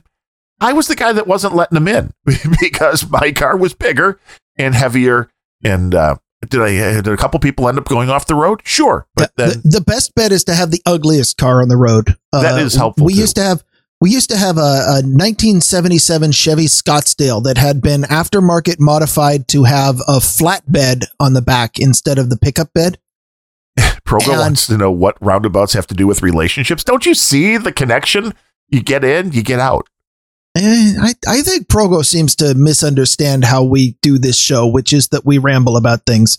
And we do, but uh, we do have a voicemail number, four eight zero four Grumpy, and we do have a voicemail from Progo, so let me play that for you. Hey, this is Progo. So, um, I don't really have a point about technology and dating, but I thought you'd be interested in this story. Um, I told my roommate that I was interested in dating her, but I used OkCupid to do it, and uh, we've been married for thirteen years, so... There's that. So he asked his wife out, and now they're married. I mean, that, uh, I, mean I mean, creepy. That was a I short story. I mean, there has uh, to be more to that story, right, Progo? I mean, there there has to be. But that is, I mean, how do you? Okay, how are you roommates before you're dating? Was that just like a random thing too? That's kind of a weird. Uh, that's kind of a weird place to meet somebody. You're all, hi, I'm already living with you. Maybe you've seen me in the bathroom. How does that work? Uh, I mean, I make it a point to try to get to know anybody that I'm living with. Okay, he said, okay, so maybe, see that part I didn't hear. Maybe, he used maybe, okay, she used OkCupid to ask his roommate out, and that worked. I, in lieu of taking them out to ice cream or something. I, I guess. Well, okay. So if we want to get back to Valentine's Day, I, I could do a quick rant about it being a totally commercial holiday and how uh, it's not really even about love anymore. It's about uh, buying flowers and buying Hallmark cards and buying, you know, spending money on pointless displays of affection that in, in lieu of actually telling somebody that you like them and spending time with them. You know, having flowers delivered to your spouse's office, or I, I could rant about that. You could, but we're talking about love, not Valentine's Day. I do love to rant. And, and somebody else did show a little G O B love. This one was a little more of a concerning voicemail. Uh-oh. Mm, give me all of that G O B loving. Oh. Why are you bringing the level of the show down? Stop it. Oh. Oh, I'm bringing level of the show down. That's my job now. I'm just saying. I, it, normally, it's my job. Why are you taking my job? I don't know. Was that Fletcher? It sounded kind of like that, Fletcher. That was Fletcher. He wanted he wanted to show that he has gobs and gobs of G O B love, and we appreciate that. Uh, uh, Fletcher, leave all your voicemails for Hog Story. They actually like to play that sort of thing. Hey, you know, we had the number. I was kind of assuming at one point we would get, you know, good questions for... You assumed that having a phone number would somehow improve our show? Well, well yeah, because, I mean, we're, we're only doing fifty shows, so this is like going out with a bang or something, oh, right? Uh, no, th- yeah, this is, this is you are trying to push the show off the rails so you can shove it off into a ditch and then forget that it's there. Grumpy Old Benz is going to morph into something completely different now. I mean, we've done fifty. That was kind of what that was the, the the plan started by Mark and George. It was like, well, we're going to do fifty shows and then see where we are and maybe end, which I mean, that so, kind of it was kind of like No Agenda, right? Where they did like one hundred. They were like, well, we've done one hundred. Good. We're done. Right. We're we're halfway there. we're so I have there. I have two articles or stories in my notes that uh, are are things that just made me aghast. So I'm just going to read you the headlines and you can tell me whether or not you want to hear me complain about it. Uh, one, one from Washington and one from Illinois. Uh, the Washington one is uh, a bill introduced because of low voter turnout and because the political elite have become dissatisfied recently with people who are not politically elite in the state um, exercising political will through popular initiatives. And they're starting to get really annoyed because it, it's going against what they're trying to do. Um, this bill introduced would actually prevent people from voting on initiatives during odd numbered years because there's low voter turnout. Uh, and you know, you hear a lot of hyperbole in the media about how, uh, you know, democracy is in danger or democracy dies or something. It, it, telling the public that you are not allowed to vote because you keep getting it wrong. That is literally the death of democracy. Just letting you know. Uh, the other story is uh, a, a bill. I just love this one from Illinois. The gas one that would ban adults from pumping their own gas. And, and it sounds like you're probably more familiar than, with this than I am, but I just want to hear about it. But children can pump their own gas then? It, I, I'm not sure. From the headline, that was what I got. Send, send your kids out. Maybe that's maybe that's a child labor thing. Maybe it's the all the sixteen year olds that minimum wage laws have prevented from getting jobs. Maybe now this is this is a way of getting them jobs. Yes. Well, the uh, as far as the first one goes, I get it, because if you want to slip something through, you vote on it when there isn't a presidential election. For the love of God, uh, it's always in the off years because they know nobody's coming out to vote and you can push anything through. So I really I do believe that most of those things should wait and they should do less voting.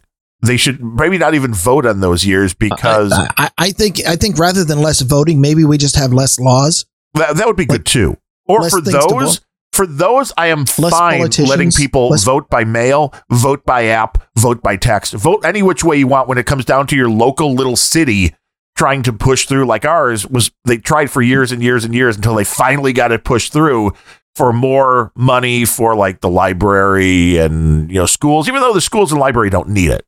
It was, again, we we wanted to keep pushing more and more property taxes and people kept voting it down and they kept putting it back on there. So I get the reason there. And maybe some of these initiatives should only be voted for during the years that people actually care to vote, or give them an easier way. Because most people, it's like, oh, it's not necessarily convenient. Our polling place is right close to our house. But if you work, like my wife does, forty-five minutes away, sometimes it's hard to get there before or after work. And that's bullshit. But I digress. Well, that's that's why you need to go to one hundred percent vote by mail. Right. Vote Coincidentally, by- my, my uh, pr- presidential primary ballot uh, arrived in the mail recently. Oh, you vote for Bernie? Uh, and I noticed there, you know, there are eleven, twelve candidates listed on the Democrat side. Uh, there's only one listed on the Republican side, believe it or not. Really? Yeah. So the the way that primaries work in Washington, which is uh, one of the reasons I'm probably not even going to use it, is you have to select which side you're going to be- vote, and then you can only mark on that side. So you have to choose whether you're a Republican or a Democrat, because, of course, those are the only two parties. Are there and, Republicans in, in Washington? Uh, there, yeah, there's got to be dozens of them.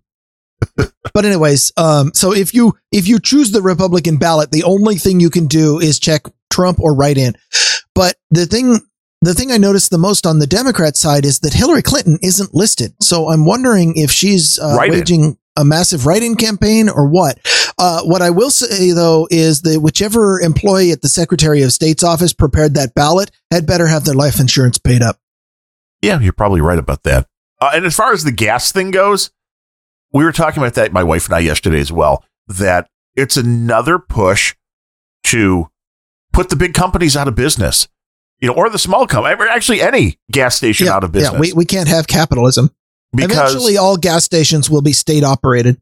When it comes down to it, like our you know local Meijer, who's a grocery chain, they've got gas pumps. The concept that you would have to have enough people to do full service. Like these gas pumps, it, it, it, the gas station here, the one that we go to all the time, there's probably five or six islands, so you can get a car on each side of the island.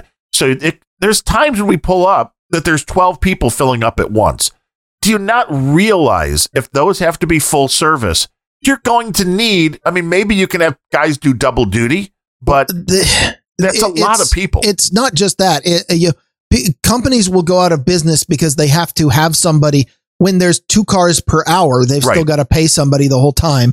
And then when there's twenty cars every five minutes, then that person is overwhelmed. And right. you probably don't have the staffing. So that's impossible to manage. Both ways uh, are. The, the entire idea, and even the article kind of pointed out, like the person who introduced it said, uh, well, this is just meant to stimulate discussion. I'm not actually planning on getting it passed as is. I'm like, why did you introduce the bill then? You psychotic bitch. But I might not have, I might have said that out loud. Well, it is, um, it is the way it is in New Jersey, as Nat Ned points out. Yeah. yeah and uh, there, New Jersey is, is a terrible place. And that might be one of the reasons why uh, there's one other place in the country where that sort of thing happens. And I happen to grow up within pissing distance of Portland, Oregon.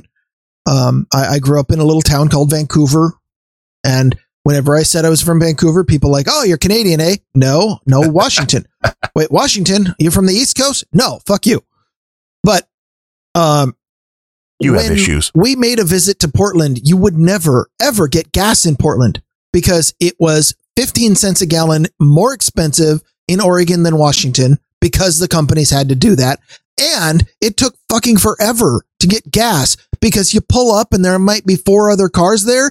And then the attendant is like, look out the window, be like, eh, I'll get to you in a minute. And then look, go like stare back at their porn mag or something, whatever they're looking at. Right. It's it, like, it was, who? It was terrible that you can't do your own thing. I don't even understand what conversation is supposed to be stimulated here, because who is this doing a service for? I don't understand. Uh, the, the people who would vote for that representative. Yeah, I, I don't know. It, it doesn't to get make any sense to you me. Have to make a splash. You have to make your name in the party. You make your name by instituting social policies. I mean, usually this is going to be, you know, pushed by, well, just think about how many more people could be employed. And I'm like, yeah, people want the job of going outside in Chicago, like today when it's five degrees, to go pump somebody's gas. That's the job yeah. they're hoping for. If you're driving the car, then at least you you're already... I don't know. Individual responsibility. That is the only direction that a society can function long term without crumbling from within. individual responsibility, and forcing somebody else to pump your gas is the opposite of that. Yeah, there's no doubt about it. I don't get it. I mean, I, you, they have to have, every gas station legally here has to have somebody that can come out and pump your gas if you have a handicap sticker slash placard, whatever. So if you can't get out of the car, any of these places, if you show up and beep the horn, they're supposed to have somebody come out. Sure. I really want to know how that works, but uh, well, I, I'm I I don't necessarily agree that the law should be used to enforce that, but I think that that's a fantastic way for a gas station to differentiate itself. If if they say you, we've got somebody who can pump your gas if you need it, but for all of us who are functioning adults who are quite capable of handling a gas pump on our own, I don't. Yeah. It doesn't make sense. I don't like it when the law gets involved. It always makes everything messy and less efficient. And then we're back to the topic of tipping, as our buddy Omaha points out. And, uh, yeah, that never goes well. I mean, the gas station guy wants to get tipped. And, have, uh, have we talked about love enough for one day? I think we have. I mean, we talked about the fact that we know nothing about dating. And yes. that may be that may be another show if we can get somebody on that knows what they're talking about. Uh, other than, than clearly when I'm thinking about uh, about dating, I use too many vowels in the words that I use. When you come down to love and relationships, we are experts. So, I mean, if you have questions, feel free to send those along to us in any way, shape, or form. But we both in uh, in, in long-term relationships, which is seemingly getting harder to do. I don't know. I, I think it is because the I think as the next generations roll through, it just gets harder and harder because people then don't know what gender somebody is. And then, you know, you're hateful. If you're a heterosexual man uh, the, the who refuses to, to date of, of, you know, transgender, then you're hateful. I, I, I am going to remain optimistic. The pendulum will swing back uh, away from some of this leftist idiocy, and people are going to become more sane in the future. I have to believe that, lest I go into some kind of suicidal rampage. You believe people are going to get more sane? I, I believe that most people are normal, sane human beings who want to be left alone and get on with their shit and uh, know what's best for them. And those people are boring and they don't get the press. We can only hope. With that, we will bring this episode, episode number fifty, we're making it out of beta of Grumpy Old Ben's, to a close. I am Darren O'Neill, coming to you live from a bunker deep in the heart of Middle America, just outside of Chirac, where don't send flowers, don't send candy. Just send your cash. And from America's left coast, where it's not the number of letters in the name of your hookup app, it's how you use it. I'm Ryan Bemrose. How do you use it, though? I don't.